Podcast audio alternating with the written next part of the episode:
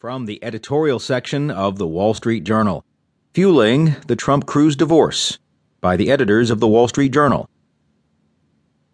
The Ted Cruz Donald Trump Iowa debate over who is the phoniest outsider candidate is certainly entertaining, and we'd say they're both right. Neither is an authentic populist, though they're playing one on TV and Twitter. The brawl is also valuable for the political education it is providing some of the radio.